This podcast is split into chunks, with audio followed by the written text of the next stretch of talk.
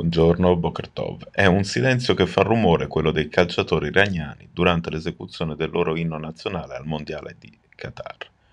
Anche la stampa italiana se ne occupa diffusamente, così tra gli altri.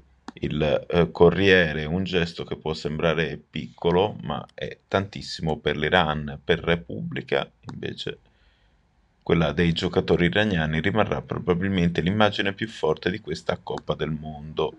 Chiosa la stampa, il coraggio non te lo puoi dare, sale quando il cervello e il sentimento si innescano allo stesso momento e allora l'urgenza brucia la paura.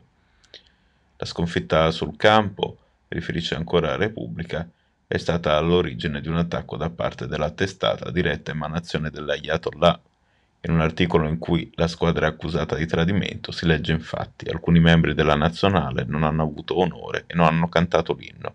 Iran 2, Inghilterra, Israele, Al Saud, cioè i sauditi, traditori interni e stranieri, 6.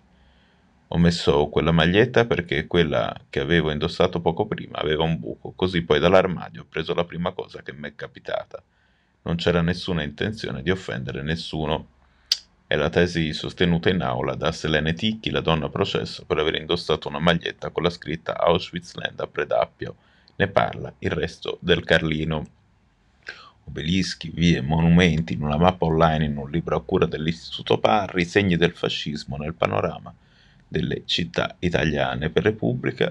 Si tratta di un progetto che ci mette davanti agli occhi gli innumerevoli luoghi del fascismo con cui abbiamo finora convissuto tra qualche imbarazzo e un più generale torpore civile.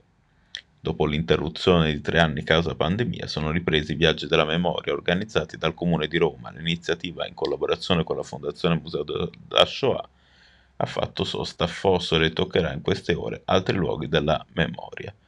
Eh, una segnalazione dell'itinerario, tra gli altri sul Messaggero, il riformista presenta una ferita italiana il saggio di Massimiliano Boni e Roberto Cohen sull'attentato al Tempio Maggiore.